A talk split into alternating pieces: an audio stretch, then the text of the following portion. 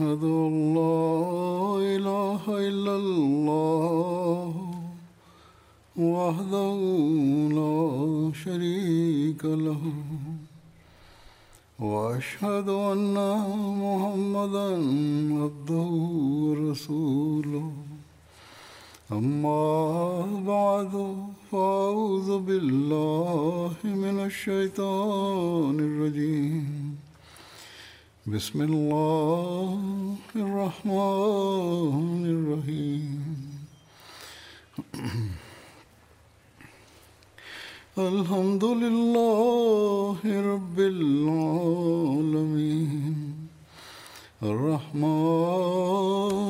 الرحيم مالك يوم الدين إياك نعبد وإياك نستعين اهدنا الصراط المستقيم صراط الذين أنعمت عليهم غير المغضوب عليهم ولا الضالين ഇന്നു മുതൽ ഖാദിയാനിൽ ജൽസയും ആരംഭിക്കുകയാണ്.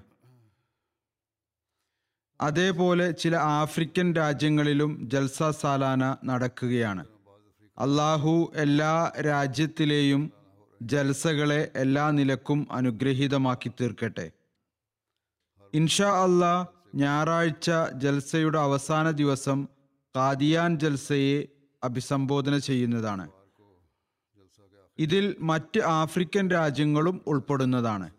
ഏഴെട്ട് രാഷ്ട്രങ്ങളുണ്ട്. എം ടി എ മുഖേന ഇവിടെ നിന്ന് നേരിട്ട് ബന്ധിപ്പിക്കുവാനും ശ്രമിക്കുന്നതായിരിക്കും. ഏതായിരുന്നാലും ഇപ്പോൾ ഈ രാഷ്ട്രങ്ങളിൽ ജനങ്ങൾ ഒരിടത്ത് ഒരുമിച്ചുകൂടി ഹുതുബ കേൾക്കുന്നുണ്ടാകും. ശ്രദ്ധാപൂർവം കേൾക്കുന്നതിനുള്ള ഒരു പ്രത്യേക അന്തരീക്ഷം സംജാതമായിട്ടുള്ളതിനാൽ അത് പരിഗണിച്ചുകൊണ്ട് ഹസ്രത് മസിഹമോദ് മോദ് അലഹി സ്വലാത്തു വസ്സലാമിന്റെ വാക്കുകളിൽ അദ്ദേഹം തന്റെ ആഗമന ഉദ്ദേശത്തെയും ജമാഅത്തിന്റെ ലക്ഷ്യത്തെയും കുറിച്ച് വ്യത്യസ്ത തലങ്ങളിൽ നൽകിയ ഉപദേശങ്ങൾ സമർപ്പിക്കുന്നത് ഉചിതമായിരിക്കും എന്ന് എനിക്ക് തോന്നുകയുണ്ടായി. നിരവധി നവ അഹമ്മദികളും പുതുതലമുറയിലെ അഹമ്മദികളും ഈ ജൽസയിൽ പങ്കെടുക്കുന്നുണ്ട്.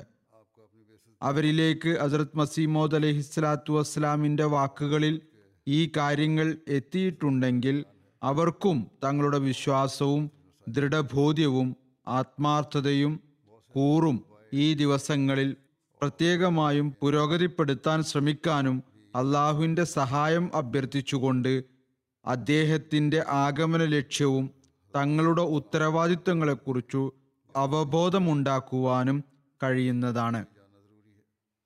അഹമ്മദിയ പ്രസ്ഥാനത്തിന്റെ സ്ഥാപന ലക്ഷ്യം എന്തായിരുന്നു? എന്തുകൊണ്ടാണ് ഈ കാലഘട്ടത്തിൽ അത് സ്ഥാപിക്കപ്പെട്ടത്? അത് എന്തുകൊണ്ടാണ് അരി അനിവാര്യമായി തീർന്നത്? എന്നീ കാര്യങ്ങൾ വിവരിച്ചുകൊണ്ട് ഹസ്രത് മസീമോദ് അലഹി സ്വലാത്തു വസ്സലാം പറയുന്നു. ഈ കാലഘട്ടം എത്രമാത്രം അനുഗ്രഹീതമാണ്. അള്ളാഹു കലാപകലുഷിതമായ ഈ ദിനങ്ങളിൽ തികച്ചും അവന്റെ അനുഗ്രഹത്താൽ നബിസല്ലാഹു അലഹി വസ്ല്ലം തിരുമേനിയുടെ മഹത്വം വെളിപ്പെടുത്തുന്നതിനു വേണ്ടി വളരെ അനുഗ്രഹീതമായ ഒരു തീരുമാനമെടുത്തു. എന്തെന്നാൽ അദൃശ്യത്തിൽ നിന്ന് ഇസ്ലാമിനെ സഹായിക്കുവാനുള്ള സംവിധാനമുണ്ടാക്കുകയും ഒരു പ്രസ്ഥാനം സ്ഥാപിക്കുകയും ചെയ്തു. ഇസ്ലാമിന് വേണ്ടി തങ്ങളുടെ ഹൃദയങ്ങളിൽ ഒരു വേദന അനുഭവിക്കുകയും അതിന്റെ അന്തസ്സും അതിന്റെ മൂല്യവും ഹൃദയങ്ങളിൽ കൊണ്ടു നടക്കുകയും ചെയ്യുന്നവരോട് ഞാൻ ചോദിക്കട്ടെ?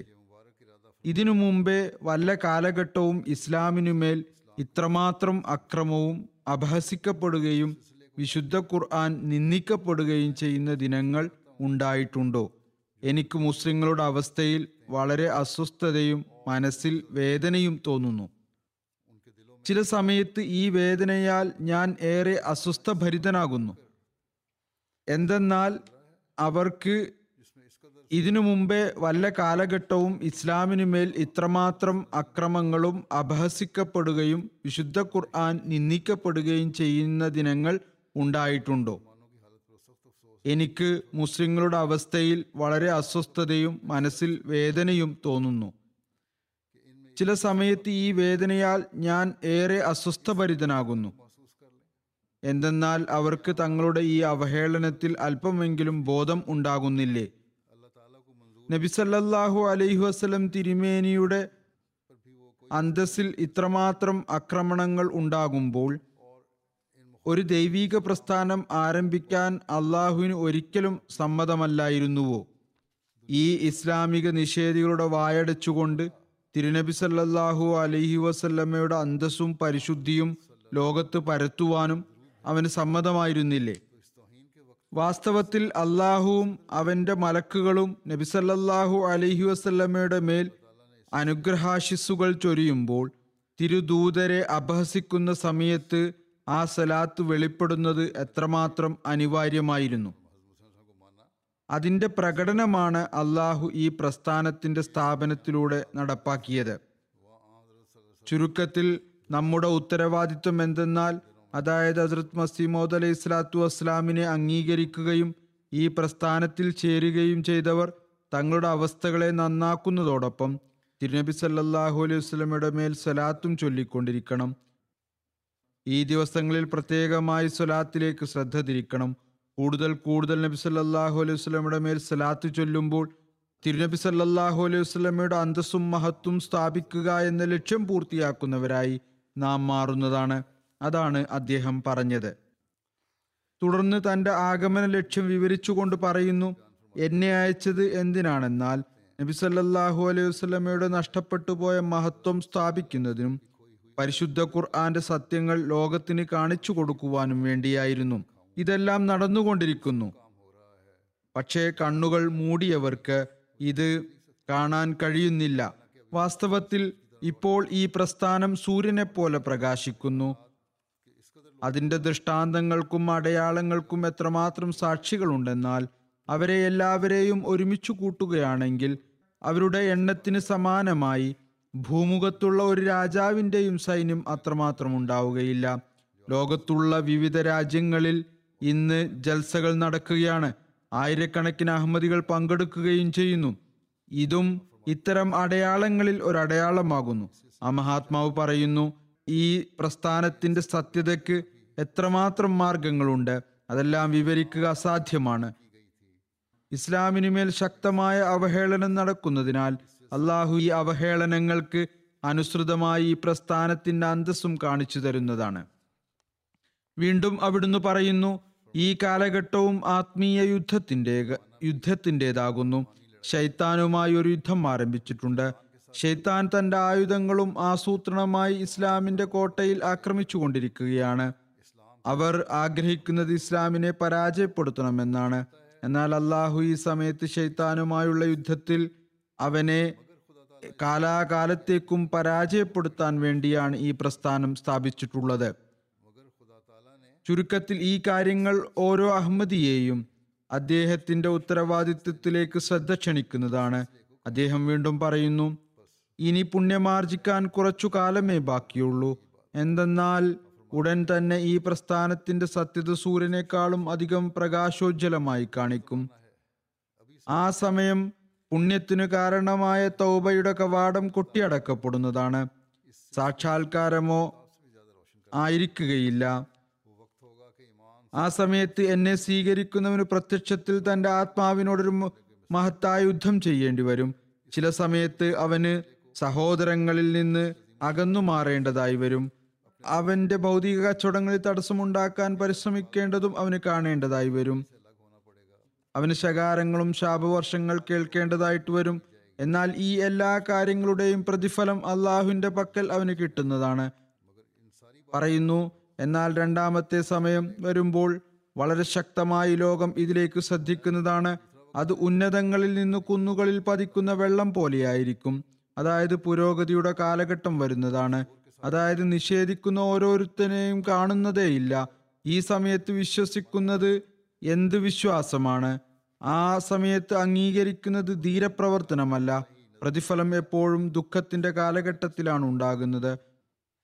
പറയുന്നു ഹസരത്ത് അബൂബക്കർ നബി സല്ലല്ലാഹു അലൈഹി വസല്ലമയെ സ്വീകരിച്ചതുകൊണ്ട് മക്കയുടെ ആധിപത്യം ഉപേക്ഷിച്ചപ്പോൾ അള്ളാഹു അദ്ദേഹത്തിന് ഒരു ലോകത്തിന്റെ തന്നെ രാജാധിപത്യം നൽകി.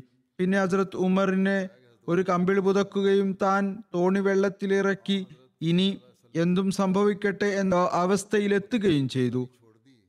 അങ്ങനെ നബി സല്ലാഹു അലൈഹി വസ്ലമയെ സ്വീകരിച്ചപ്പോൾ അള്ളാഹു അദ്ദേഹത്തിന്റെ പ്രതിഫലത്തിൽ എന്തെങ്കിലും നൽകാതെ ബാക്കി വെക്കുകയുണ്ടായോ? ഒരിക്കലുമില്ല. അള്ളാഹുവിനു വേണ്ടി അല്പമെങ്കിലും ചലിക്കുമ്പോൾ അതിന്റെ പ്രതിഫലം പറ്റാതെ മരിക്കുകയില്ല. പ്രവർത്തനം നിർബന്ധമാകുന്നു.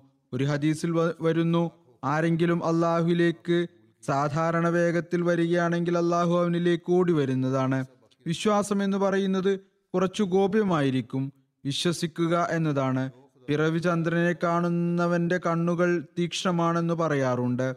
അതായത് ആദ്യ ദിവസത്തെ ചന്ദ്രനെ കാണുന്നവന്റെ ദൃഷ്ടികൾ തീക്ഷ്ണമായിരിക്കും. എന്നാൽ പതിനാലാം രാവിലെ ചന്ദ്രനെ കാണുന്നവർ താൻ ചന്ദ്രനെ കണ്ടിരിക്കുന്നു എന്ന് വിളിച്ചു പോവുകയാണെങ്കിൽ അവൻ ഭ്രാന്തൻ എന്നാണ് പറയപ്പെടുന്നത്. ചുരുക്കത്തിൽ ഇന്ന് വാഗ്ദത്ത മസീഹിനെ സ്വീകരിക്കുന്നവർ സൗഭാഗ്യവാന്മാരാകുന്നു. എതിർപ്പിനെ അഭിമുഖീകരിച്ചുകൊണ്ട് അവർ ദൈവീക സ്നേഹത്തെ സ്വായത്തമാക്കുന്നവരായി തീർന്നിരിക്കുന്നു തുടർന്ന് ഇതിന്റെ വിശദീകരണത്തിൽ പറയുന്നു വെറുതെ വിശ്വസിച്ചാൽ മാത്രം പോരാ. മറിച്ച് ഒരു പരിശുദ്ധ മാറ്റം ഉണ്ടാക്കുകയാണ് അനിവാര്യമായ സംഗതി. സ്വച്ഛമായ തൗഹീദിൽ ചുവടുവെക്കുന്ന മനുഷ്യനാകുമ്പോൾ പിന്നെ അള്ളാഹുവിന്റെ അനുഗ്രഹം വർദ്ധിച്ചുകൊണ്ടേയിരിക്കും. അദ്ദേഹം പറയുന്നു ഓരോ വ്യക്തിയും അള്ളാഹുവിനെ ഭയപ്പെടുകയും അവന്റെ അന്വേഷണത്തിൽ പരിശ്രമിക്കുകയും അവനോട് അതിന്റെ കെട്ടുകൾ അഴിഞ്ഞു പോകാൻ ദുആ ചെയ്യുകയും ചെയ്യുമ്പോൾ അള്ളാഹു തന്റെ നിയമമായ വല്ലദീന ജാഹദു ഫീന ലനഹദി അന്നഹും സുബുലന അതായത് നമ്മുടേതായി തീർന്ന് പരിശ്രമങ്ങൾ നടത്തുന്നവർക്ക് നമ്മുടെ മാർഗങ്ങൾ നാം കാണിച്ചു കൊടുക്കുകയും അതിലേക്ക് നാം കൈപിടിച്ചു വഴി നടത്തുകയും ചെയ്യുന്നതാണ്. അവന് മനസ്സമാധാനം നൽകുന്നതാണ്. പക്ഷേ ഹൃദയം അന്ധകാരഭരിതവും നാവ് ദുആ ചെയ്യുന്നതിൽ ഭാരം അനുഭവിക്കുകയും വിശ്വാസം ഷിർക്കിലും ദുരാചാരങ്ങളിലും മലീമസവുമാണെങ്കിൽ ആ ദുആയും ആ തേട്ടവും നല്ല പരിമിതി ഉണ്ടാക്കാൻ പര്യാപ്തമാണോ? ഏതുവരെ മനുഷ്യൻ പരിശുദ്ധ ഹൃദയത്തോടും ആത്മാർത്ഥവും സത്യസന്ധവുമായി എല്ലാ അഹിതമാർഗങ്ങളെയും പ്രതീക്ഷകളുടെ കവാടങ്ങളും സ്വന്തം കൈകൾ കൊണ്ട് കൊട്ടിയടച്ച് അള്ളാഹുവിന്റെ മുന്നിൽ മാത്രം കൈ നീട്ടുന്നില്ലയോ? അതുവരെ അവൻ അള്ളാഹുവിൽ നിന്ന് സഹായവും പിന്തുണയും ലഭിക്കുകയില്ല. എന്നാൽ അവൻ അള്ളാഹുവിന്റെ സവിധത്തിൽ മാത്രം വീഴുകയും അവനോട് ദുആ ചെയ്യുകയുമാണെങ്കിൽ അവന്റെ ഈ അവസ്ഥ സഹായത്തെയും അനുഗ്രഹത്തെയും ആകർഷിക്കുന്നതാണ്. അള്ളാഹു വാനലോകത്തു നിന്ന് മനുഷ്യന്റെ ഹൃദയങ്ങളുടെ കോണുകളോളം എത്തി നോക്കുന്നു. ഏതെങ്കിലും കോണിലെങ്കിലും ഏതെങ്കിലും വിധത്തിലുള്ള അന്ധകാരമോ ശിർക്കോ അനാചാരമോ അല്പമെങ്കിലും ഉണ്ടെങ്കിൽ അവന്റെ പ്രാർത്ഥനകളും ആരാധനകളും അവന്റെ മുഖത്തേക്ക് തന്നെ വലിച്ചെറിയുന്നു. എന്നാൽ അവന്റെ ഹൃദയം എല്ലാവിധ സ്വേച്ഛകളിൽ നിന്നും അന്ധകാരത്തിൽ നിന്നും പരിശുദ്ധമാണെങ്കിൽ അവന് വേണ്ടി കാരുണ്യത്തിന്റെ കവാടങ്ങൾ തുറക്കുന്നത് തുറക്കപ്പെടുന്നതാണ്. അവൻ തന്റെ തണലിൽ നിന്നുകൊണ്ട് അവനെ പരിപാലിക്കുന്നതിനുള്ള ഉത്തരവാദിത്വം സ്വയം ഏൽക്കുന്നു. പറയുന്നു ഈ പ്രസ്ഥാനത്തെ അള്ളാഹു സ്വകരങ്ങളാൽ സ്ഥാപിച്ചിരിക്കുന്നു. ഇതിലും നിരവധി പേർ വരുന്നതായി നാം കാണുന്നു. അവർ ലക്ഷ്യബോധമുള്ളവരാകുന്നു. ലക്ഷ്യബോധമുണ്ടെങ്കിൽ നല്ലത് അല്ലെങ്കിൽ ദീനും വിശ്വാസവും കൊണ്ട് എന്തു പ്രയോജനമാണ്? ചില ആളുകൾ എന്തിനു വേണ്ടിയാണ് ബൈഅത്ത് ചെയ്യുന്നത്? ഇതിനെ കുറച്ചുകൂടി വിശദീകരിച്ചുകൊണ്ട് മറ്റൊരു ഇടത്ത് ഹസ്രത്ത് മസീമോദ് അലൈഹി സ്വലാത്തു വസ്സലാം പറയുന്നു മാനസിക ഇച്ഛകൾ ഷിർക്കാകുന്നു അത് ഹൃദയത്തിൽ മറയുണ്ടാക്കുന്നു. മനുഷ്യൻ ബൈഅത്ത് ചെയ്യുകയാണെങ്കിൽ പോലും അവന് കാലി ഇടറാൻ സാധ്യതയുണ്ട്. നമ്മുടെ പ്രസ്ഥാനം മനുഷ്യനെ സ്വേച്ഛകൾ ഉപേക്ഷിക്കേണ്ട സ്വച്ഛമായ തൗഹീദിൽ പദമൂന്നാൻ വേണ്ടിയുള്ളതാണ്. സത്യസന്ധമായ സത്യാന്വേഷണം അനിവാര്യമാണ്. അല്ലാത്ത പക്ഷം യഥാർത്ഥ ഉദ്ദേശത്തിൽ വ്യത്യാസമുണ്ടാവുകയാണെങ്കിൽ അവൻ ഉടനെ തന്നെ വേറിട്ടു പോകുന്നതായി കാണാൻ കഴിയും. സഹാബാക്കൾ തിരുനബി സല്ലാഹു അലൈഹി വസല്ലമയെ സ്വീകരിച്ചത് ഭൗതിക സമ്പത്തിൽ പുരോഗതി നേടാനായിരുന്നുവോ? അല്ല അദ്ദേഹം പറയുന്നു സഹാബാക്കളുടെ ചരിത്രത്തിൽ കണ്ണോടിക്കുകയാണെങ്കിൽ അവയിൽ ഒരു സംഭവം പോലും അങ്ങനെയെന്ന് കാണാൻ സാധ്യമല്ല. അവർ ഒരിക്കലും അങ്ങനെ ചെയ്തിട്ടില്ല. നമ്മുടെ ബൈഅത്തിന്റെ നമ്മുടെ ബൈഅത്ത് പശ്ചാത്താപത്തിന്റെ അനുസരണ പ്രതിജ്ഞയാകുന്നു. അവരുടേത് അതായത് സഹാബാക്കൾ ചെയ്ത ബൈഅത്ത് തല അറുത്തുമാറ്റാൻ കൊടുക്കുന്നതായിരുന്നു. ഞാൻ സഹാബാക്കളുടെ ഒരു ഖുത്ബ പരമ്പര തന്നെ സംഭവങ്ങൾ വിവരിച്ചുകൊണ്ട് നടത്തിയിരുന്നു. അതിൽ അവരെങ്ങനെയാണ് തങ്ങളുടെ ശിരസ്സുകൾ കൊയ്യാൻ വേണ്ടി നൽകിയത്? ഒരു ഭാഗത്ത് അവർ ബൈ എത്തു ചെയ്യുന്നു ഒരു ഭാഗത്ത് തങ്ങളുടെ എല്ലാ സമ്പത്തും അന്തസ്സും ആഭിജാത്യവും ജീവനും സ്വത്തും എല്ലാം കൈയൊഴിയുന്നു. ഒരു വസ്തുവിന്റെയും ഉടമസ്ഥർ അല്ലാത്തതുപോലെ.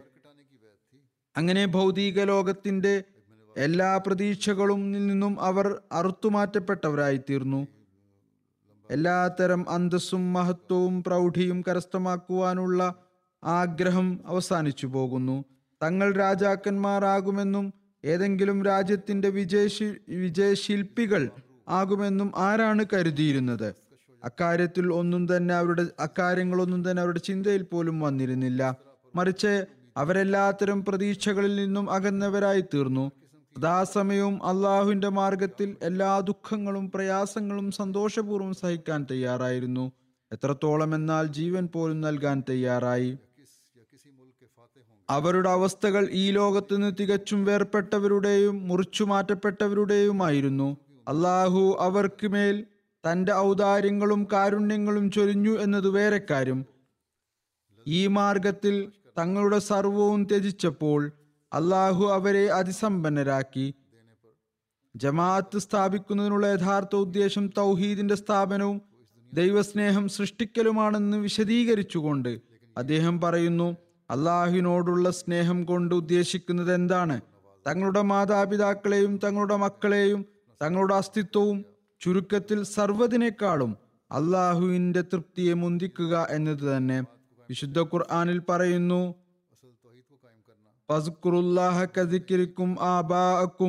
ഔ അതായത് നിങ്ങൾ പിതാക്കന്മാരെ സ്മരിക്കുന്നത് പോലെ അള്ളാഹുവിനെയും സ്മരിക്കുക. മറിച്ച് അതിനേക്കാൾ കൂടുതൽ ശക്തമായ സ്നേഹത്തോടുകൂടി അനുസ്മരിക്കുക. ഇവിടെ ഒരു കാര്യം ശ്രദ്ധേയമാണ്. അള്ളാഹു ഇവിടെ നൽകിയ അധ്യാപനം നിങ്ങൾ അള്ളാഹുവിന് പിതാവെന്ന് വിളിക്കുക എന്നല്ല.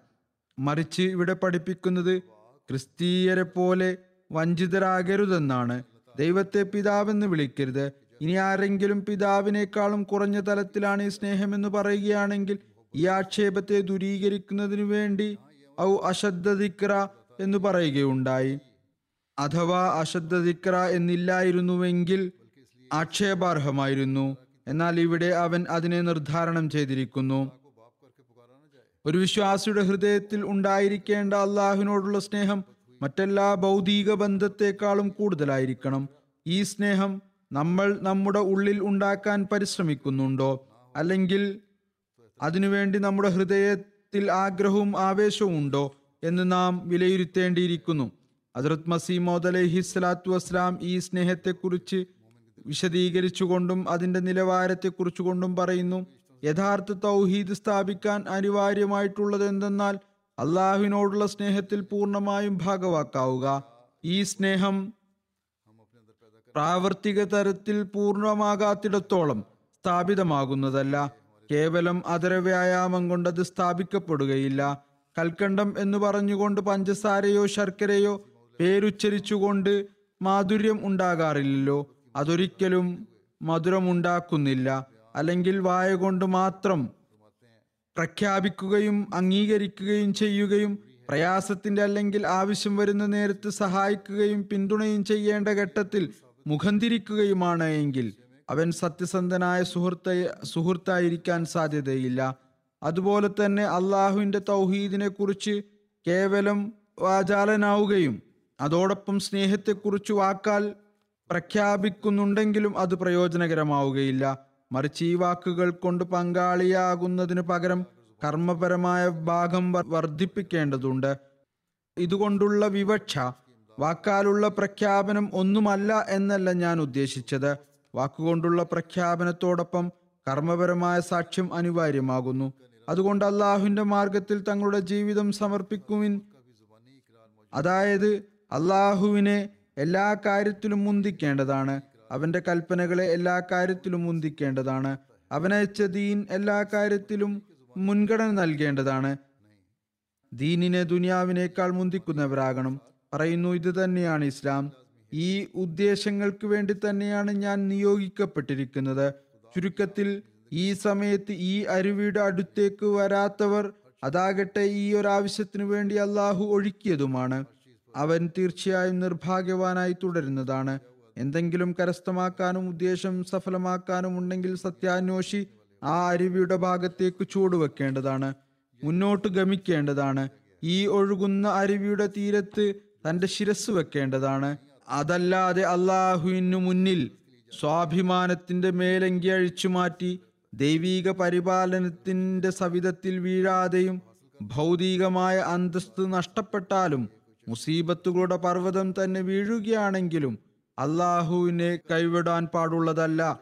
എന്ത് തന്നെ സംഭവിച്ചാലും അള്ളാഹുവിനെ ഒഴിവാക്കരുത്. അള്ളാഹുവിന്റെ മാർഗത്തിൽ എല്ലാത്തരം ത്യാഗങ്ങൾക്കും വഹിക്കാൻ തയ്യാറാ ഇരിക്കും. എന്നിങ്ങനെയുള്ള ഉടമ്പടികൾ പൂർത്തിയാക്കേണ്ടതാണ്. ഇബ്രാഹിം അലൈഹി ഇസ്ലാം എത്രമാത്രം ആത്മാർത്ഥനായിരുന്നു. അതായത് മകനെ ത്യജിക്കുവാൻ തയ്യാറായി. ഇസ്ലാം ഉദ്ദേശിക്കുന്നത് എന്തെന്നാൽ നിരവധി ഇബ്രാഹിമാരെ ഉണ്ടാക്കണം എന്നാണ്. ആയതിനാൽ ആയതിനാൽ നിങ്ങൾ ഓരോരുത്തരും ഇബ്രാഹിമാകാൻ പരിശ്രമിക്കേണ്ടതാണ്. ഞാൻ നിങ്ങളോട് സത്യമായും പറയുന്നു വലിയെ ആരാധിക്കുന്നവനല്ല മറിച്ച് വലിയായി മാറുവിൻ. പീറിനെ പൂജിക്കുന്നവനല്ല മറിച്ച് പീർ ആയി മാറുവിൻ. നിങ്ങൾ ഈ മാർഗത്തിലൂടെ വരിക തീർച്ചയായും ഇത് ഇടുങ്ങിയ വഴികളാകുന്നു.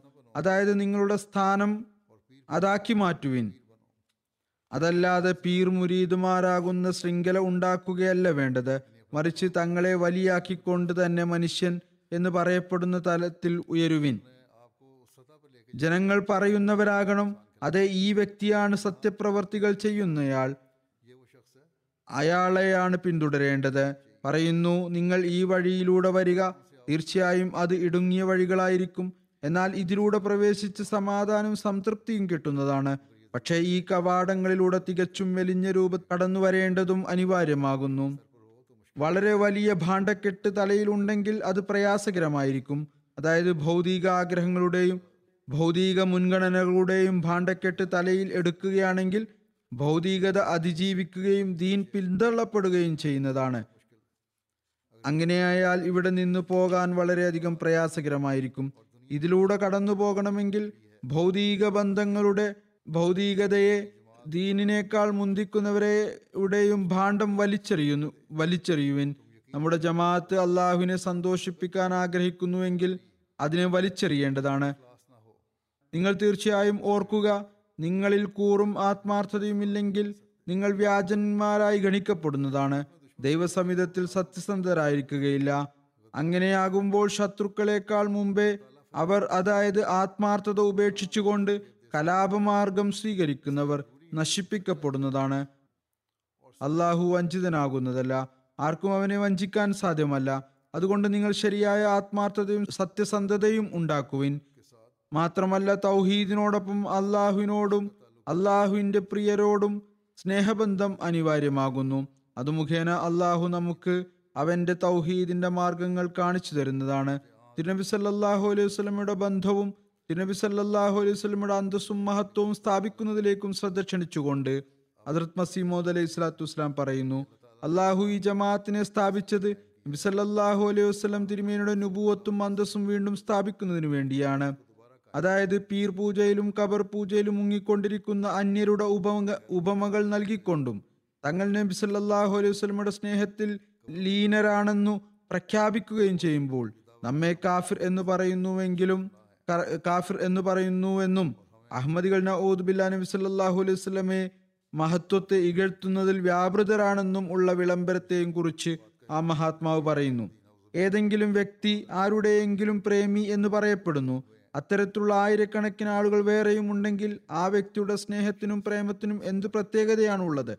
അതായത് ഒരാൾ ആരെയെങ്കിലും സ്നേഹിക്കുകയും എന്നാൽ അതോടൊപ്പം തന്നെ നിരവധി പ്രേമഭാചനങ്ങൾ വേറെയും ഉണ്ടെങ്കിൽ പിന്നെ അയാളുടെ സ്നേഹത്തിന് എന്ത് പ്രസക്തിയാണുള്ളത്?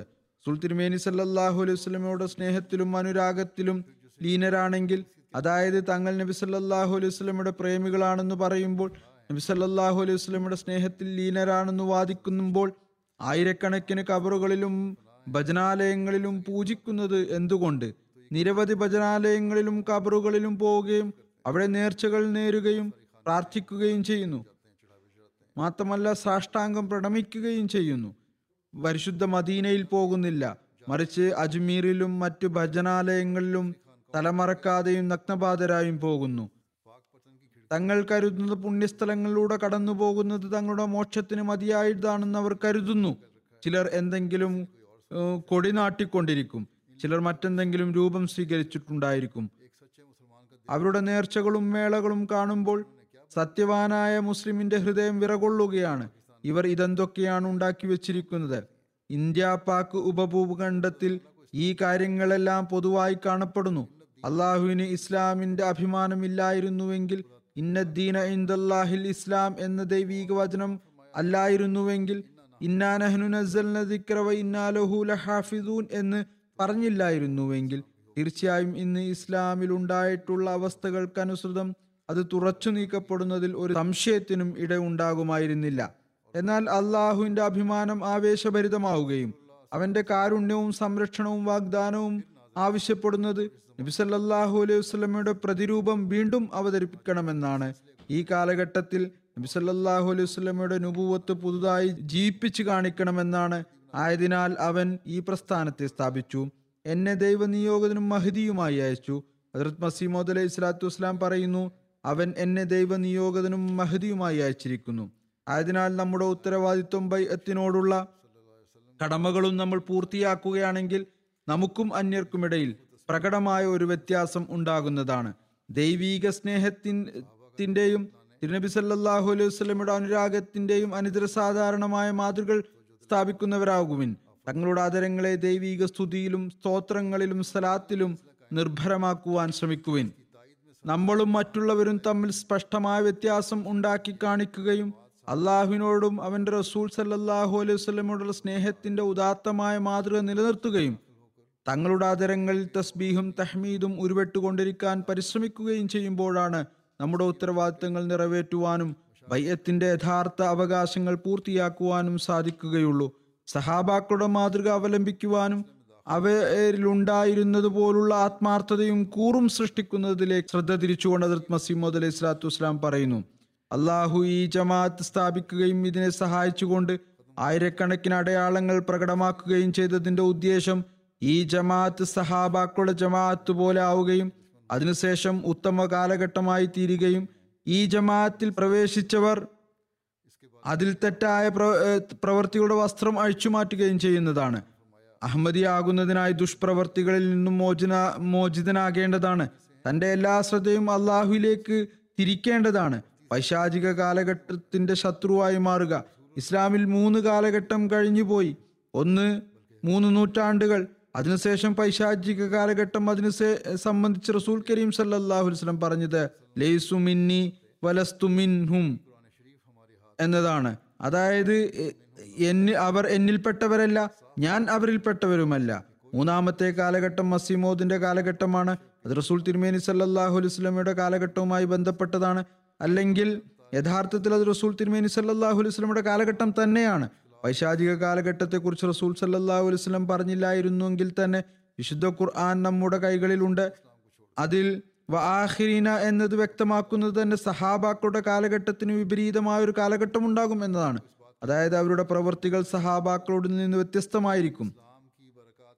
സംഭവങ്ങളും മനസ്സിലാക്കി തരുന്നത് ഈ ആയിരം വർഷങ്ങൾക്കിടയിൽ ഇസ്ലാമിന് പല ബുദ്ധിമുട്ടുകളും പ്രയാസങ്ങളും നേരിടേണ്ടതായി വന്നു എന്നുള്ളതാണ്. ദീനിൽ വിഭാഗീയത ഉണ്ടായി കുറച്ചാളുകൾ മറ്റെല്ലാവരും ഇസ്ലാം ഉപേക്ഷിച്ചു. ഇസ്ലാമിൽ തന്നെ പല കക്ഷികളുണ്ടായി പറയുന്നു ഇത്തരത്തിലുള്ള കാലം മുമ്പുണ്ടായിട്ടില്ല. ഇസ്ലാമിന്റെ അനുഗ്രഹങ്ങളുടെ മാതൃകകൾ പോലും ഇല്ലാതായി. മധ്യകാലഘട്ടത്തിൽ കോടിക്കണക്കിന് മനുഷ്യർ അവർ സന്മാർഗത്തിൽ നിന്നും വഴിപിഴച്ചുപോയി. അവർക്കെതിരിൽ വളരെ കുറച്ച് അവർക്കെതിരിൽ വളരെ കുറച്ച് ഔലിയാക്കൾ മാത്രമാണ് ഉണ്ടായത്. അത് യഥാർത്ഥത്തിൽ ഒന്നും തന്നെ അല്ലായിരുന്നു. അതായത് റസൂൽ തിരുമേനി സല്ലാഹു അലൈഹി സ്വലമിന്റെ നുപൂവത്തിലൂടെ ഈ കാലഘട്ടത്തെ ദർശിച്ചുകൊണ്ട് പൈശാചിക കാലഘട്ടം എന്ന് നാമം നൽകുകയും ചെയ്തു. എന്നാൽ അള്ളാഹു ഒരു വലിയ കൂട്ടം ആളുകളെ സൃഷ്ടിച്ചുകൊണ്ട് അവരെ സഹാബാക്കളുടെ സമൂഹം എന്ന് വിളിക്കുവാൻ ഉദ്ദേശിക്കുന്നു. ആയതിനാൽ അള്ളാഹുവിന്റെ നിയമവ്യവസ്ഥയാണ് അവനാൽ സ്ഥാപിതമായ ഈ ജമാഅത്തിൽ ഘട്ടം ഘട്ടമായാണത് ഉന്നതി കൈവരിക്കുക. അതിനാൽ നമ്മുടെ ജമാഅത്തിന്റെ ഉന്നതിയും ഘട്ടം ഘട്ടമായി കൃഷിയെപ്പോലെയാണ്. ഏതുപോലെ കൃഷി പതുക്കെ പതുക്കെ വളരുന്നുവോ അതുപോലെ വളരുന്നതാണ്. അതിന്റെ ഉദ്ദേശവും ലക്ഷ്യവും ഭൂമിയിൽ നടപ്പെട്ട വിത്തിനെ പോലെയാണ്. അള്ളാഹു ഏതൊരു ഉന്നതിയുടെ സ്ഥാനത്തേക്കാണോ അള്ളാഹു എത്തിക്കാൻ ആഗ്രഹിക്കുന്നത് അത് വളരെ വിദൂരമാണ്. ഈ ജമാഅത്ത് ഏതെല്ലാം ലക്ഷ്യത്തോടു കൂടിയാണോ അള്ളാഹു സ്ഥാപിച്ചിരിക്കുന്നത്? ആ ലക്ഷ്യം കരസ്ഥമാക്കുന്നത് വരെ അത് പ്രാപിക്കുവാൻ സാധിക്കുകയില്ല. ഏകത്വത്തെ അംഗീകരിക്കുന്നതിനും പ്രത്യേകമായ അവസ്ഥ ഉണ്ട്. അതിനാണ് അതിനാൽ ഇതാണ് നമ്മുടെ ഉദ്ദേശം. അത് സ്വായത്തമാക്കാനായി നാം പരിശ്രമിക്കേണ്ടതാണ്. അപ്പോഴാണ് നമുക്ക് ജമാഅത്തിന്റെ പുരോഗതി ദർശിക്കുവാൻ സാധിക്കുകയുള്ളൂ. പിന്നീട് വിശുദ്ധ ഖുർആാനോ വിശുദ്ധ ഖുർആൻ ശ്രദ്ധയോടെ മനസ്സിലാക്കുകയും പഠിക്കുന്നതിനെയും സംബന്ധിച്ച് ഹസരത് മസീമോദ് അലൈഹി സ്വലാത്തു വസ്സലാം പറയുന്നു വിശുദ്ധ ഖുർആൻ പൂർവഗ്രന്ഥങ്ങളുടെയും നബിമാരുടെയും മേൽ നന്മ ചെയ്തിരിക്കുന്നു എന്ന കാര്യം ഓർക്കേണ്ടതാണ്. അതിൽ കഥകളുടെ അടിസ്ഥാനത്തിൽ അടങ്ങിയിരുന്ന അധ്യാപനങ്ങൾക്ക് അറിവിന്റെ നിറം ചാർത്തിയിരിക്കുന്നു. ഞാൻ സത്യമായും പറയുന്നു ആർക്കും ഈ കഥകളിൽ നിന്ന് കഥകളിൽ നിന്നും വൃത്താന്തങ്ങളിൽ നിന്നും മോക്ഷം ലഭിക്കുകയില്ല. ഏതുവരെ ശുദ്ധ ഖുർആൻ പഠിക്കുന്നില്ലയോ?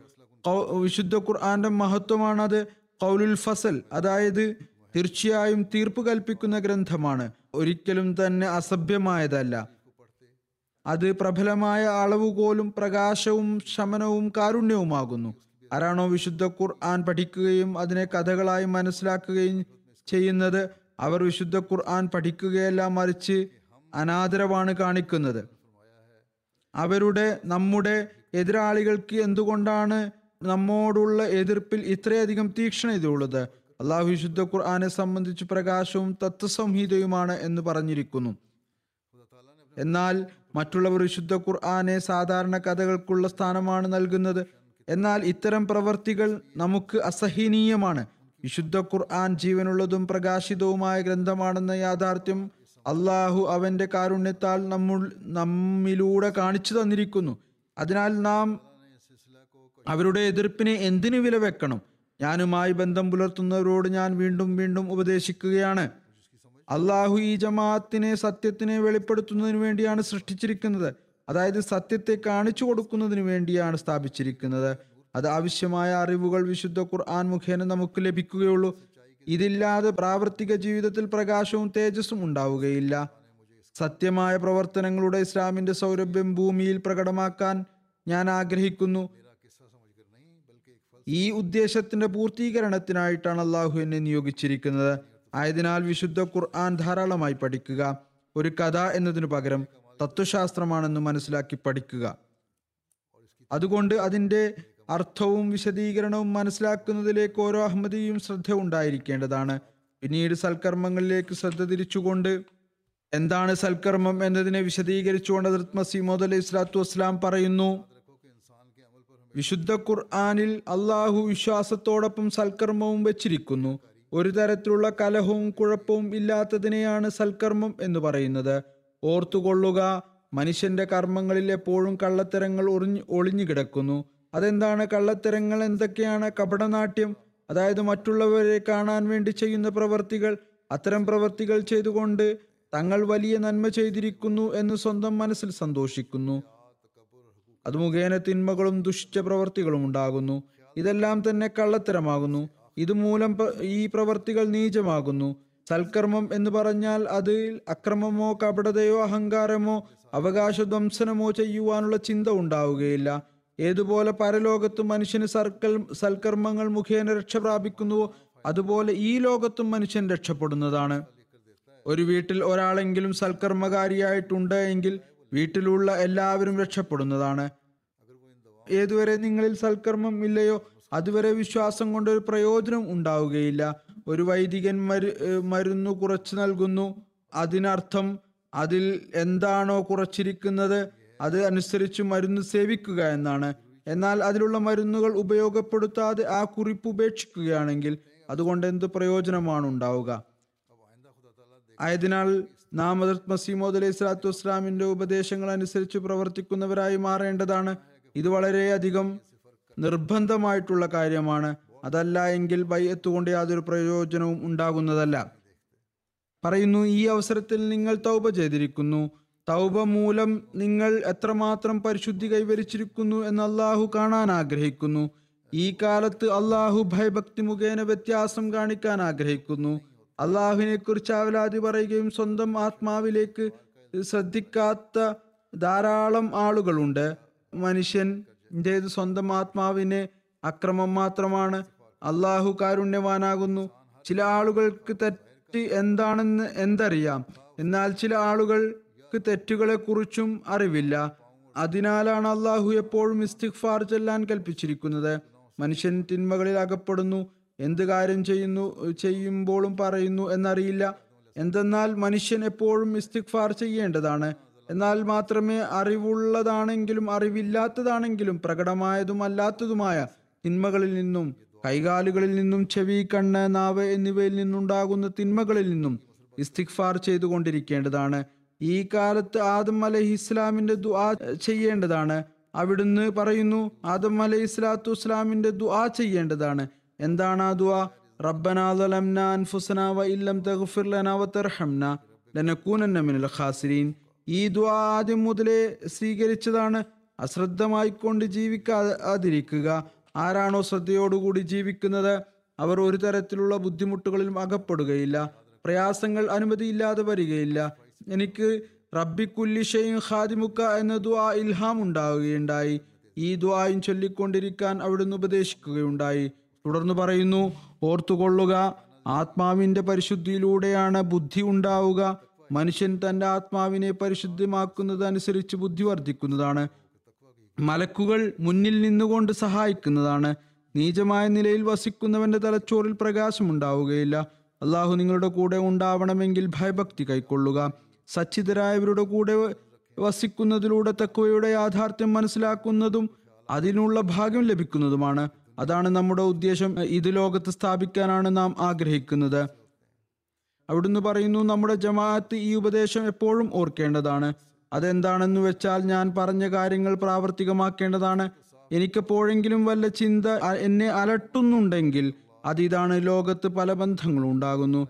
ചിലത് സൗന്ദര്യത്തെ ആധാരമാക്കി ചിലത് കുടുംബമഹിമയെ അല്ലെങ്കിൽ സമ്പത്തിനെ അതുമല്ലെങ്കിൽ കഴിവിനെ. എന്നാൽ അള്ളാഹു ഇത്തരം കാര്യങ്ങളിലേക്ക് ശ്രദ്ധിക്കുന്നവനല്ല. അള്ളാഹു വളരെ വ്യക്തമായി പറയുന്നു ഇന്ന അക്രമക്കും ഇന്ദല്ലാഹി അത്തക്കാക്കും അള്ളാഹുവിന്റെ പക്കൽ ഏറ്റവും ഉത്തമൻ ഭയഭക്തിയുള്ളവനാണ്. അള്ളാഹു തക്കുവയിൽ നിലകൊള്ളുന്നവരെ നിലനിർത്തുകയും അല്ലാത്തവരെ നശിപ്പിക്കുന്നതുമാണ്. ഇത് ദുർബലമായ അവസ്ഥയാണ്. ഇവിടെ രണ്ടുപേർ ഒരുമിച്ച് നിൽക്കുക സാധ്യമല്ല. അതായത് മുത്തക്കിയും അതായത് മുത്തക്കിയും അശുദ്ധനും.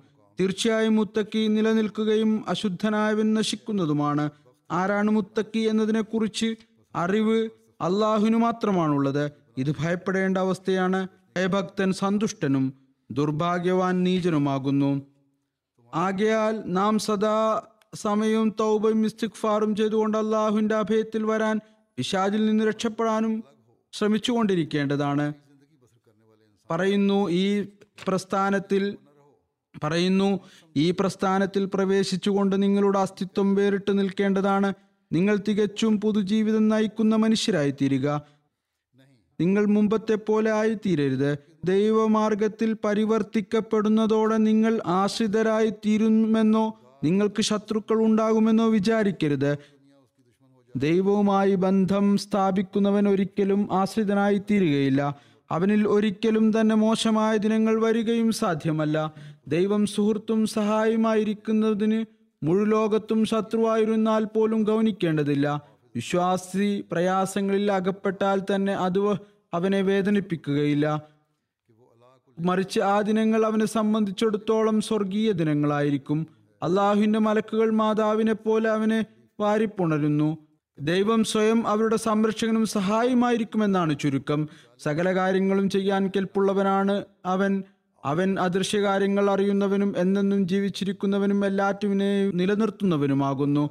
അങ്ങനെയുള്ള ദൈവവുമായി ബന്ധം സ്ഥാപിക്കുന്നത് കൊണ്ട് ആർക്കെങ്കിലും ക്ലേശമുണ്ടാകുമോ? ഒരിക്കലുമില്ല. അത്തരം സാഹചര്യങ്ങളിൽ ലോകത്തെ വിസ്മയിപ്പിക്കുമാർ അള്ളാഹു തന്റെ യഥാർത്ഥ ദാസരെ സംരക്ഷിക്കുന്നു. തീയിൽ അകപ്പെട്ടിട്ടും ഹദ്രത്ത് ഇബ്രാഹിം അലഹി ഇസ്ലാം ജീവനോടുകൂടി രക്ഷപ്പെട്ടത് ലോകത്തെ സംബന്ധിച്ചിടത്തോളം അത്ഭുതകരമായ സംഗതിയായിരുന്നില്ലേ? ഭയാനകമായ പ്രളയമുണ്ടായപ്പോൾ ഹദ്രത്ത് നൂഹ് അലൈഹി ഇസ്ലാം അദ്ദേഹത്തിന്റെ അനുചരന്മാരും സുരക്ഷിതരായി തീർന്ന നിസ്സാര സംഗതിയായിരുന്നുവോ? എണ്ണമറ്റ ഉദാഹരണങ്ങൾ ഇത്തരത്തിലുണ്ട്. ഈ കാലഘട്ടത്തിൽ തന്നെ അള്ളാഹു തന്റെ ശക്തിവിലാസത്തിന്റെ അത്ഭുത പ്രതിഭാസങ്ങൾ കാണിച്ചിരിക്കുന്നു. നോക്ക് എനിക്കെതിരിൽ വധശ്രമ കേസ് ചുമത്തുകയുണ്ടായി. സമൂഹത്തിൽ സ്വാധീനമുള്ള പാതിരിയായ ഒരു ഡോക്ടറായിരുന്നു കേസ് നൽകിയത്. ആര്യ സമാജക്കാരും ചില മുസ്ലിങ്ങളും അയാളെ സഹായിച്ചു. ഒടുവിൽ അള്ളാഹു നേരത്തെ അറിയിച്ചതുപോലെ തന്നെ സംഭവിച്ചു. അതായത് ഞാൻ നിരപരാധിയാണെന്ന് തെളിഞ്ഞു. അള്ളാഹു അദ്ദേഹത്തെ ആദരപൂർവം കുറ്റവിമുക്തനാക്കി. ഹജ്രത് മസിമോദ് അലൈഹി സ്വലാത്തു വസ്ലാമിന്റെ ഉപദേശങ്ങളും ആഗ്രഹങ്ങളും അനുസരിച്ച് സ്വന്തം ജീവിതം നയിക്കാൻ അള്ളാഹു നമുക്ക് തോഫിക്ക് നൽകുമാറാകട്ടെ. നാം ജീവിതത്തിൽ യഥാർത്ഥ നിലയിൽ പരിശുദ്ധമായ മാറ്റം വരുത്തുന്നവരായി തീരട്ടെ കാദിയാനിലും മറ്റു രാജ്യങ്ങളിൽ നടക്കുന്ന ജൽസയിൽ പങ്കെടുക്കുന്നവർ ഈ ദിനങ്ങളിൽ തങ്ങളുടെ സമയം പ്രത്യേകമായ നിലയിൽ ദ്വായിൽ കഴിച്ചുകൂട്ടുക. അള്ളാഹു നമുക്ക് ബയ്യത്തിന്റെ കടമകൾ നിർവഹിക്കുവാനുള്ള തോഫീക്ക് ലഭിക്കുന്നതിനായി ദുആ ചെയ്യുക. അതിർത്ത് മസീമോദ് അലൈഹി സ്വലാത്തു വസ്സലാം നാം എന്തായി തീരുവാനാണോ ആഗ്രഹിച്ചത്? അല്ലെങ്കിൽ ജമാഅത്തിനോട് എന്ത് പ്രതീക്ഷയാണ് വെച്ചു പുലർത്തിയത്? നാം അതായി തീർന്നിട്ടുണ്ടോ എന്ന് ഓരോ അഹമ്മദിയും ചിന്തിക്കേണ്ടതാണ്. ആയിത്തീർന്നിട്ടില്ലെങ്കിൽ സദാ നാം സദാസമം സദാസമയം അതിനായി പ്രയത്നിക്കുകയും പ്രാർത്ഥിക്കുകയും ചെയ്യേണ്ടതാണ്. അള്ളാഹു നമുക്കെല്ലാവർക്കും അതിനുള്ള തൗഫീക്ക് നൽകുമാറാകട്ടെ. ഇനി ഞാൻ ഏതാനും മർഹൂമിങ്ങളെ അനുസ്മരിക്കുന്നതാണ്. ജനാസകളുണ്ട്. ഹാജിറായ ജനാസയാണ് ഒന്ന് ഹാസിറായ ജനാസ ജാമിയ അഹമ്മദിയ യു കെയിലെ ജീവനക്കാരൻ ഫസൽ അഹമ്മദ് ഡോഗർ സാഹിബിന്റെതാണ്. ചൗധരി അല്ലാദത്ത ഡോഗർ സാഹിബിന്റെ മകനായിരുന്നു. ഇദ്ദേഹം ഡിസംബർ ഇരുപത്തിയൊന്നിന് എഴുപത്തിയഞ്ചാമത്തെ വയസ്സിൽ വഫാത്തായി. ഇന്നാലില്ലാഹി വ ഇന്നായിലേഹി റാജൂൻ പരേതൻ മൂസിയായിരുന്നു. സന്തപ്ത കുടുംബാംഗങ്ങളിൽ ഭാര്യ ഉസ്മ ഫസൽ സാഹിബയും നാല് ആൺകുട്ടികൾ മൂന്ന് പെൺകുട്ടികളുമുണ്ട്. ആയിരത്തി തൊള്ളായിരത്തി തൊണ്ണൂറ്റി രണ്ടിലാണ് അദ്ദേഹം ഇവിടെ യു കെയിൽ വന്നത്. തുടർന്ന് അദ്ദേഹം ഇവിടെ ജോലി ചെയ്തുകൊണ്ടിരുന്നു. ആയിരത്തി തൊള്ളായിരത്തി തൊണ്ണൂറ്റി ഒമ്പതിൽ അദ്ദേഹം തന്റെ ജീവിതം വഖഫ് ചെയ്ത് ഹസരത്ത് ഖലീഫത്തുൽ മസീർ റാബി റഹ്മത്തുല്ലാഹി അലഹിയുടെ മുമ്പിൽ സമർപ്പിച്ചു. ഹസരത്ത് ഖലീഫത്തുൽ മസീർ റാബി റഹ്മത്തുല്ലാഹി അലൈഹി അദ്ദേഹത്തിന്റെ വഖഫ് സ്വീകരിച്ചു. അദ്ദേഹത്തിന് ഉസൂർ റഹമുല്ലാഹുയുടെ വ്യക്തിപരമായ കാര്യങ്ങളിൽ ദീർഘകാലം സേവനം ചെയ്യാനുള്ള തോഫീക്ക് ലഭിച്ചു. പിന്നീട് ഞാൻ അദ്ദേഹത്തെ ജാമ്യ അഹമ്മദിയ യു കെയിൽ നിയമി- നിയമിച്ചു. വിവിധ ചുമതലകൾ അദ്ദേഹം നിർവഹിച്ചു പോന്നു. തുടർന്ന് ലൈബ്രറിയുടെ ഇൻചാർജായി നിയമിതനായി.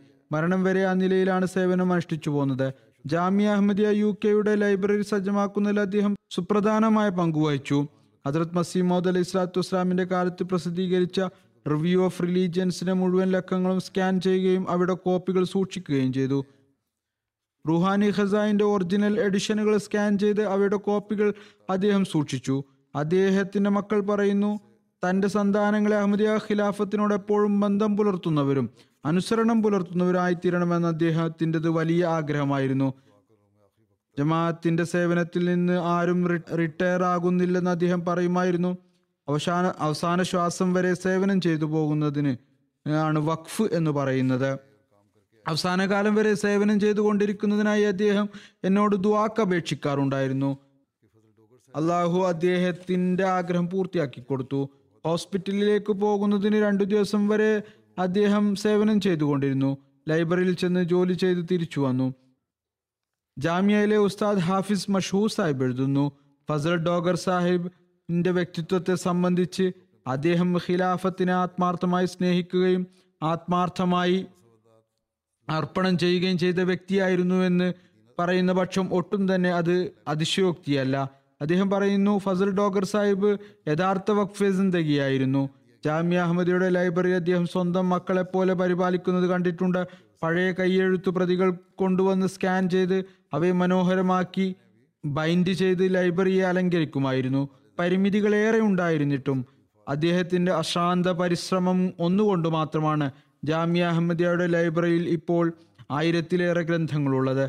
എന്റെ പിതാവ് ഹജറത് സാഹിബ് സദ മിർസ മൻസൂർ അഹമ്മദ് സാഹിബ് വഫാത്തായ സമയത്ത് ഹജറത്ത് ഖലീഫത്തുൽ മസീർ ആബിർ റഹമത്തുല്ലാഹി അലഹി നൽകിയ ഖുത്ബയിൽ ഇദ്ദേഹത്തെ പരാമർശിക്കുകയും കൃതജ്ഞത അറിയിക്കുകയും അദ്ദേഹത്തിന്റെ സേവനങ്ങൾ ശ്ലാഘിക്കുകയും ചെയ്തിരുന്നു. ജൽസാവേളകളിലും അദ്ദേഹം സദാ സേവന നിരതനായിരുന്നു. റബുയിൽ എന്നോടൊപ്പം അദ്ദേഹം ജൽസയിൽ ഡ്യൂട്ടികൾ നിർവഹിച്ചിട്ടുണ്ട്. രാപ്പകൽ അദ്ദേഹം കഠിനാധ്വാനം ചെയ്യുന്നത് ഞാൻ കണ്ടിട്ടുണ്ട്. ഡ്യൂട്ടി ചെയ്യുന്നതിൽ യാതൊരു സങ്കോചവും അദ്ദേഹത്തിന് ഉണ്ടായിരുന്നില്ല. അദ്ദേഹത്തിന്റെ ജാമാതാവ് ഷാഹിദ് ഇക്ബാൽ സാഹിബ് സ്വിറ്റ്സർലൻഡ് ഖുദ്ദാമുൽ അഹമ്മദിയായുടെ സദറാണ്. അഥവാ സദറായി സേവനം അനുഷ്ഠിച്ചിട്ടുണ്ട് അദ്ദേഹം പറയുന്നു സംസാരിക്കുമ്പോഴെല്ലാം നമസ്കരിച്ചു എന്ന് അദ്ദേഹം ഉപദേശിക്കുമായിരുന്നു. നമസ്കാരത്തിനായി ഉപേക്ഷ- ഉപദേശിക്കുകയും പ്രത്യേകം ഉത്ബോധിപ്പിക്കുകയും ചെയ്തിരുന്നു. അള്ളാഹു അദ്ദേഹത്തിന് മഗ്ഫിറത്തും കാരുണ്യവും നൽകി അനുഗ്രഹിക്കുമാറാകട്ടെ. അദ്ദേഹത്തിന്റെ സന്താനങ്ങളെ സദാ ചേർത്ത് നിർത്തുമാറാകട്ടെ. രണ്ടാമത്തെ ജനാസ ഗായിബാണ്. റബോയിലെ മുറബിയായിരുന്ന മലിക് മൻസൂർ അഹമ്മദ് ഉമർ സാഹിബ് ഇന്റെ ജനാസയാണ്. വഫാത്താകുമ്പോൾ അദ്ദേഹത്തിന് എൺപത് വയസ്സായിരുന്നു. ഇന്നാലില്ലാഹി വ ഇന്നായിലേഹി റാജുൻ അള്ളാഹുവിന്റെ അനുഗ്രഹത്താൽ അദ്ദേഹം മൂസിയായിരുന്നു. ആയിരത്തി തൊള്ളായിരത്തി എഴുപതിൽ അദ്ദേഹം ജാമ്യ അഹമ്മദിയ പാസായി തുടർന്ന് അറബി ഫാസിൽ പരീക്ഷയും ജയിച്ചു. ആയിരത്തി തൊള്ളായിരത്തി എഴുപത്തി ഒന്ന് മുതൽ എഴുപത്തി മൂന്ന് വരെ അദ്ദേഹം ഇസ്ലാമാബാദിലെ നംൽ യൂണിവേഴ്സിറ്റിയിൽ നിന്ന് ഇംഗ്ലീഷ് ഭാഷയിൽ ഡിപ്ലോമ എടുത്തു. ആദ്യ കാലങ്ങളിൽ പാകിസ്ഥാനിലെ വിവിധ സ്ഥലങ്ങളിൽ നിയമിതനായി. ശേഷം ആയിരത്തി തൊള്ളായിരത്തി എഴുപത്തിനാലിൽ ജനുവരി മാസം അദ്ദേഹത്തെ മുബല്ലിഗ് എന്ന നിലയിൽ ജർമ്മനിയിലേക്ക് അയച്ചു. ഒന്നര വർഷത്തോളം അദ്ദേഹം അവിടെ ഉണ്ടായിരുന്നു. പിന്നീട് തിരിച്ചു വന്ന് പാകിസ്ഥാനിൽ വിവിധ സ്ഥലങ്ങളിൽ നിയമിതനായി. അത് കഴിഞ്ഞ് ആയിരത്തി തൊള്ളായിരത്തി എൺപത്തി മൂന്ന് ഒക്ടോബറിൽ വീണ്ടും അദ്ദേഹത്തെ ജർമ്മനിയിലേക്ക് അയച്ചു. ആയിരത്തി തൊള്ളായിരത്തി എൺപത്തി ആറ് വരെ അമീർ എന്ന നിലയിലും മിഷനറി ഇൻചാർജ് എന്ന നിലയിലും അവിടെ സേവനമനുഷ്ഠിക്കാൻ സൗഭാഗ്യം ലഭിച്ചു. അതിനിടെ അസൈലമിൽ വരുന്നവർക്ക് ഭാഷ വശമാക്കി കൊടുത്ത് അവരെ സഹായിക്കുമായിരുന്നു. വിവാഹ വകുപ്പിലും അദ്ദേഹം പ്രവർത്തിച്ചിട്ടുണ്ട്. ജാമ്യയിൽ ജർമ്മൻ ഭാഷ പഠിപ്പിക്കുമായിരുന്നു. വഖഫെ സിന്ദഗി എന്ന നിലയിൽ നാൽപ്പത് വർഷത്തോളം സേവനം ചെയ്യാൻ ഭാഗ്യം ലഭിച്ചു. ഇദ്ദേഹത്തിന്റെ ഒരു മകൾ റയീസ് ജപ്പാനിലെ മിഷണറി ഇൻചാർജ് അനീസ് റയീസ് സാഹിബിന്റെ ഭാര്യയാണ്. മകനായ സബാ ജഫർ സാഹിബ് മുറബിയാണ് മറ്റു മക്കളും അദ്ദേഹ അദ്ദേഹത്തിനുണ്ട്. അള്ളാഹു അദ്ദേഹത്തിന് മഹ്ഫിറത്തും കാരുണ്യവും പ്രദാനം ചെയ്യുമാറാകട്ടെ. മൂന്നാമത്തെ അനുസ്മരണം ഗാംബിയയിലെ മുഅല്ലിമായ മൂസ ജോസഫ് സാഹിബിന്റെതാണ്. ഇതും ജനാസ ഗായിബാണ്. ഡിസംബറിലെ കഴിഞ്ഞ ദിവസങ്ങളിൽ അറുപത്തി ഒന്നാമത്തെ വയസ്സിലാണ് അദ്ദേഹം വഫാത്തായത്. ഇന്നാലില്ലാഹി വ ഇന്നാ ഇലൈഹി റാജിഊൻ. അവിടുത്തെ നായിബ് അമീർ മുബല്ലിഗ് ഇൻചാർജ് എഴുതുന്നു. വിജയകരമായി വളരെ നേട്ടങ്ങൾ കൈവരിച്ച മുബല്ലിഗായിരുന്നു അദ്ദേഹം. ജാമ്യയിൽ നിന്ന് പഠനം പൂർത്തിയാക്കിയിരുന്നില്ലെങ്കിലും ജമാഅത്തിന് വേണ്ടി എന്തു ത്യാഗം ചെയ്യാനും തയ്യാറായ വ്യക്തിയായിരുന്നു. ഒരു പോരാളിയെ പോലെ പ്രവർത്തിക്കാൻ അദ്ദേഹം എന്നും ഒരുക്കമായിരുന്നു. ഹജറത് മസീമദ് അലൈഹി സ്വലാത്തു വസ്സലാമിന്റെ സൈന്യത്തിലെ ഒരു പോരാളിയാണ് താനെന്ന് അദ്ദേഹം പറയുമായിരുന്നു. ജമാഅത്ത് എന്ത് കൽപ്പന നൽകിയാലും അത് ചെയ്യാൻ അദ്ദേഹം സന്നദ്ധനായിരുന്നു. ജൽസയിലും മറ്റ് കാര്യപരിപാടികളിലും അദ്ദേഹം എപ്പോഴും ജമാഅത്ത് അംഗങ്ങളുടെ കൂടെ കഴിയുകയും അവരുടെ ചോദ്യങ്ങൾക്ക് ഉത്തരം നൽകി അവർക്ക് ശിക്ഷ നൽകുകയും ചെയ്യുമായിരുന്നു. പാകിസ്ഥാനി അഹമ്മദികളുടെ ത്യാഗങ്ങളെ തല്ലൊരു അസൂയയോടു അസൂയയോടു കൂടിയാണ് താൻ നോക്കുന്നതെന്നും എപ്പോഴും അദ്ദേഹം അവർക്കായി പ്രാർത്ഥിക്കുകയും അവരെ ആദരിക്കുകയും ചെയ്തിരുന്നുവെന്നും പറയുന്നു. ഖിലാഫത്തുമായി സവിശേഷമായ സ്നേഹമായിരുന്നു. ദുവാക്കായി കത്തുകൾ എഴുതുകയും മറുപടി ലഭിക്കും ലഭിക്കുമ്പോൾ സ്നേഹത്തോട് അത് അറിയിക്കുകയും ചെയ്തിരുന്നു. അദ്ദേഹത്തിന്റെ സന്താനങ്ങളിൽ ഖിലാഫത്തിനോടുള്ള സ്നേഹം അദ്ദേഹം ഉളവാക്കി. കാലത്തിന്റെ ഖലീഫക്ക് കത്തെഴുതാൻ കുട്ടികളെ ഉപദേശിക്കുമായിരുന്നു. സെറാലിയോണിലെ ഇപ്പോഴത്തെ മുറബി സാഹിബ് ഗാംബിയയിൽ താമസിച്ചിട്ടുണ്ട്. അദ്ദേഹം പറയുന്നു ഇദ്ദേഹം സെനഗലിലാണ് ജനിച്ചത്. പിന്നീട് പഠനാനന്തരം ജോലിക്കായി ഗാംബിയയിൽ വന്നതായിരുന്നു. നാസിർ അഹമ്മദിയ സെക്കൻഡറി സ്കൂളിൽ ഫ്രഞ്ച് ടീച്ചറായി സേവനം അനുഷ്ഠിച്ചുകൊണ്ടിരുന്നു അഹമ്മദിയത്ത് ഈയിടക്കാണ് സ്വീകരിക്കുന്നത്. പിന്നീട് ആത്മാർത്ഥതയിലും കൂറിലും അദ്ദേഹം അഭിവൃദ്ധി പ്രാപിച്ചുകൊണ്ടിരുന്നു. അതിർത്ത് ഖലീഫത്തുൽ മസീർ റാബി റഹ്മത്തുല്ലാഹി അലയുടെ നിർദ്ദേശപ്രകാരം എല്ലാ സെൻട്രൽ സ്റ്റാഫുകളും ഗാംബിയ വിട്ടപ്പോൾ അദ്ദേഹത്തെ നാസിർ അഹമ്മദ് സെക്കൻഡറി സ്കൂളിന്റെ പ്രിൻസിപ്പലായി നിയമിച്ചു. ആ നിലയിൽ അദ്ദേഹം മികച്ച സേവനം കാഴ്ചവെച്ചു. തുടർന്ന് അദ്ദേഹത്തെ ഏരിയ മിഷണറിയാക്കുകയും മരണം വരെ ആ സ്ഥാനത്ത് തുടരുകയും ചെയ്തു. ഈസ ജോസഫ് സാഹിബ് മുഖേന നിരവധി സത്യദാഹികൾ അഹമ്മദീയത്തിൽ പ്രവേശിച്ചു. നല്ല ദീനീ വിജ്ഞാനവും അദ്ദേഹത്തിനുണ്ടായിരുന്നു. സ്വന്തം വായനയിലൂടെയാണ് അദ്ദേഹം അറിവ് കരസ്ഥമാക്കിയത്. അനഹമ്മദികളുമായി നല്ല ബന്ധമായിരുന്നു. അതുകൊണ്ട് തന്നെ പ്രദേശത്തെ മിക്ക ചീഫ് ഇമാമുകളും അദ്ദേഹത്തെ ആദരിച്ചിരുന്നു. ഏതെങ്കിലും നാട്ടിൽ അഹമ്മദീയത്തിന് എതിർപ്പ് നേരിടേണ്ടി വന്നാൽ അല്ലെങ്കിൽ ആരെങ്കിലും കുഴപ്പമുണ്ടാക്കിയാൽ ഈ മാന്യ വ്യക്തികൾ അവരെ കൈകാര്യം ചെയ്തിരുന്നു. എതിർക്കുന്നവർക്ക് വയറു നിറച്ചു കൊടുക്കുമായിരുന്നു. വീണ്ടും എഴുതുന്നു മറ്റൊരു സവിശേഷത അദ്ദേഹത്തിന് ഉണ്ടായിരുന്നത് അറിവായിരുന്നു. പരന്ന വായ- വായന ഉണ്ടായിരുന്നു അദ്ദേഹത്തിന്. ഞാൻ പറഞ്ഞതുപോലെ അഹമ്മദിയ സാഹിത്യങ്ങളിൽ വിൽപ്പത്തി ഉണ്ടായിരുന്നു. വാർഷിക ജലസകളിൽ അദ്ദേഹത്തിന് പലപ്പോഴും പ്രസംഗിക്കാൻ സൗഭാഗ്യമുണ്ടായി. അതുകൊണ്ട് അതുപോലെ തന്നെ ജമാഅത്തി മാസികകളിൽ ലേഖനങ്ങളും പ്രസിദ്ധീകരിച്ചിട്ടുണ്ട്. വിനയവും താഴ്മയും അദ്ദേഹത്തിന്റെ സവിശേഷ ഗുണമായിരുന്നു. അഭിപ്രായം പറയാൻ യോഗ്യനായിരുന്നു. പ്രധാന തീരുമാനങ്ങളിൽ എപ്പോഴും അദ്ദേഹത്തെ ഉൾക്കൊള്ളിക്കുമായിരുന്നു. അദ്ദേഹത്തിന്റെ അഭിപ്രായങ്ങൾ പ്രായേണ ശരിയായി തീരാറുണ്ട് തഹജുദ് അനുഷ്ഠിക്കുകയും ദ്വാ ചെയ്യുകയും ചെയ്യുന്ന വ്യക്തിയായിരുന്നു.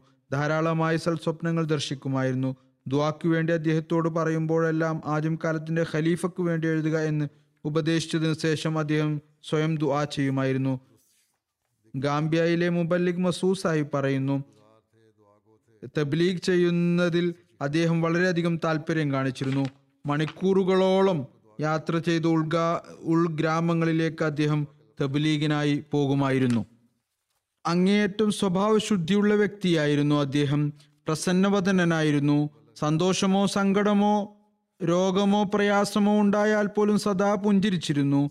ഏതൊരാളോടും പ്രസന്നമായ മുഖത്തോടു കൂടിയേ പെരുമാറിയിരുന്നുള്ളൂ. തന്നോട് മാത്രമാണ് അദ്ദേഹത്തിന് സ്നേഹക്കൂടുതലെന്ന് ഏതൊരാളും വിചാരിക്കുമാറ് സ്നേഹോഷ്മളമായിട്ടാണ് അദ്ദേഹം പെരുമാറിയിരുന്നത്. വളരെ ഹൃദയാലുവും ആർദ്രഹൃദയനുമായിരുന്നു. ഒരിക്കലും ആരുടെയും പരദൂഷണം പറയുമായിരുന്നില്ല. ഒരു കാര്യത്തിലും അനാവശ്യമായി ഇടപെടുമായിരുന്നില്ല. മേലുദ്യോഗസ്ഥരെ അങ്ങേയറ്റം അനുസരിച്ചിരുന്നു കീഴുദ്യോഗസ്ഥരുടെ കാര്യങ്ങൾ ശ്രദ്ധിക്കുമായിരുന്നു. അവരെ പ്രോത്സാഹിപ്പിക്കുകയും ചെയ്തിരുന്നു. പറയുന്നു അദ്ദേഹവുമായി ബന്ധപ്പെടാൻ ശ്രമിക്കുമ്പോഴൊക്കെ ഒഴിവു ദിനങ്ങളിൽ അദ്ദേഹം പുറത്ത് തബ്ലീഗിന് പോയിരിക്കുകയാണെന്നാണ് അറിയാൻ സാധിക്കാറുള്ളത്. വാട്സപ്പ് സ്റ്റാറ്റസായി ഖുർആാനിക വചനങ്ങളും മുഹമ്മദ് മുസ്തഫ സല്ലാഹു അലുസ്ലമിയുടെ വചനങ്ങളും വാഗ്ദത്ത മസീഹിന്റെയും ഖലീഫമാരുടെയും തബ്ലീഗ് പരവും തർബിയത്ത് പരവുമായ പോസ്റ്റുകൾ പോസ്റ്റ് ചെയ്തിരുന്നു. തബ്ലീഗിന് ഒടുങ്ങാത്ത താല്പര്യമുള്ള ആളായിരുന്നു. അള്ളാഹു അദ്ദേഹത്തിന് മഗ്ഫിറത്തും കാരുണ്യവും നൽകുമാറാകട്ടെ. അദ്ദേഹത്തിന്റെ സന്താനങ്ങൾക്കും അദ്ദേഹത്തിന്റെ നന്മകൾ നിലനിർത്താൻ തൗഫീക്ക് നൽകുമാറാകട്ടെ.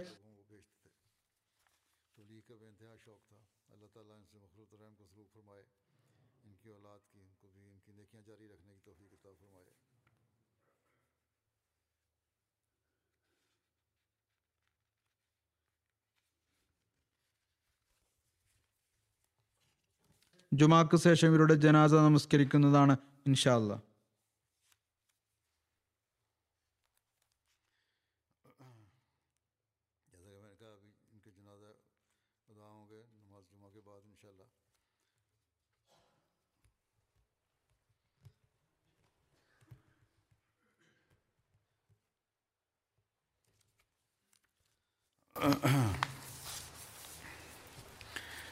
الحمد لله الحمد لله نحمده ونستعينه ونستغفره ونؤمن به ونتوكل عليه ونعوذ بالله من شرور ونعوذ بالله من شرور أنفسنا ومن سيئات أعمالنا من يهده الله فلا مضل له ومن يضلل فلا هادي له ونشهد أن لا إله إلا الله ونشهد أن محمدا عبده ورسوله عباد الله رحمكم الله إن الله يأمر بالعدل واللسان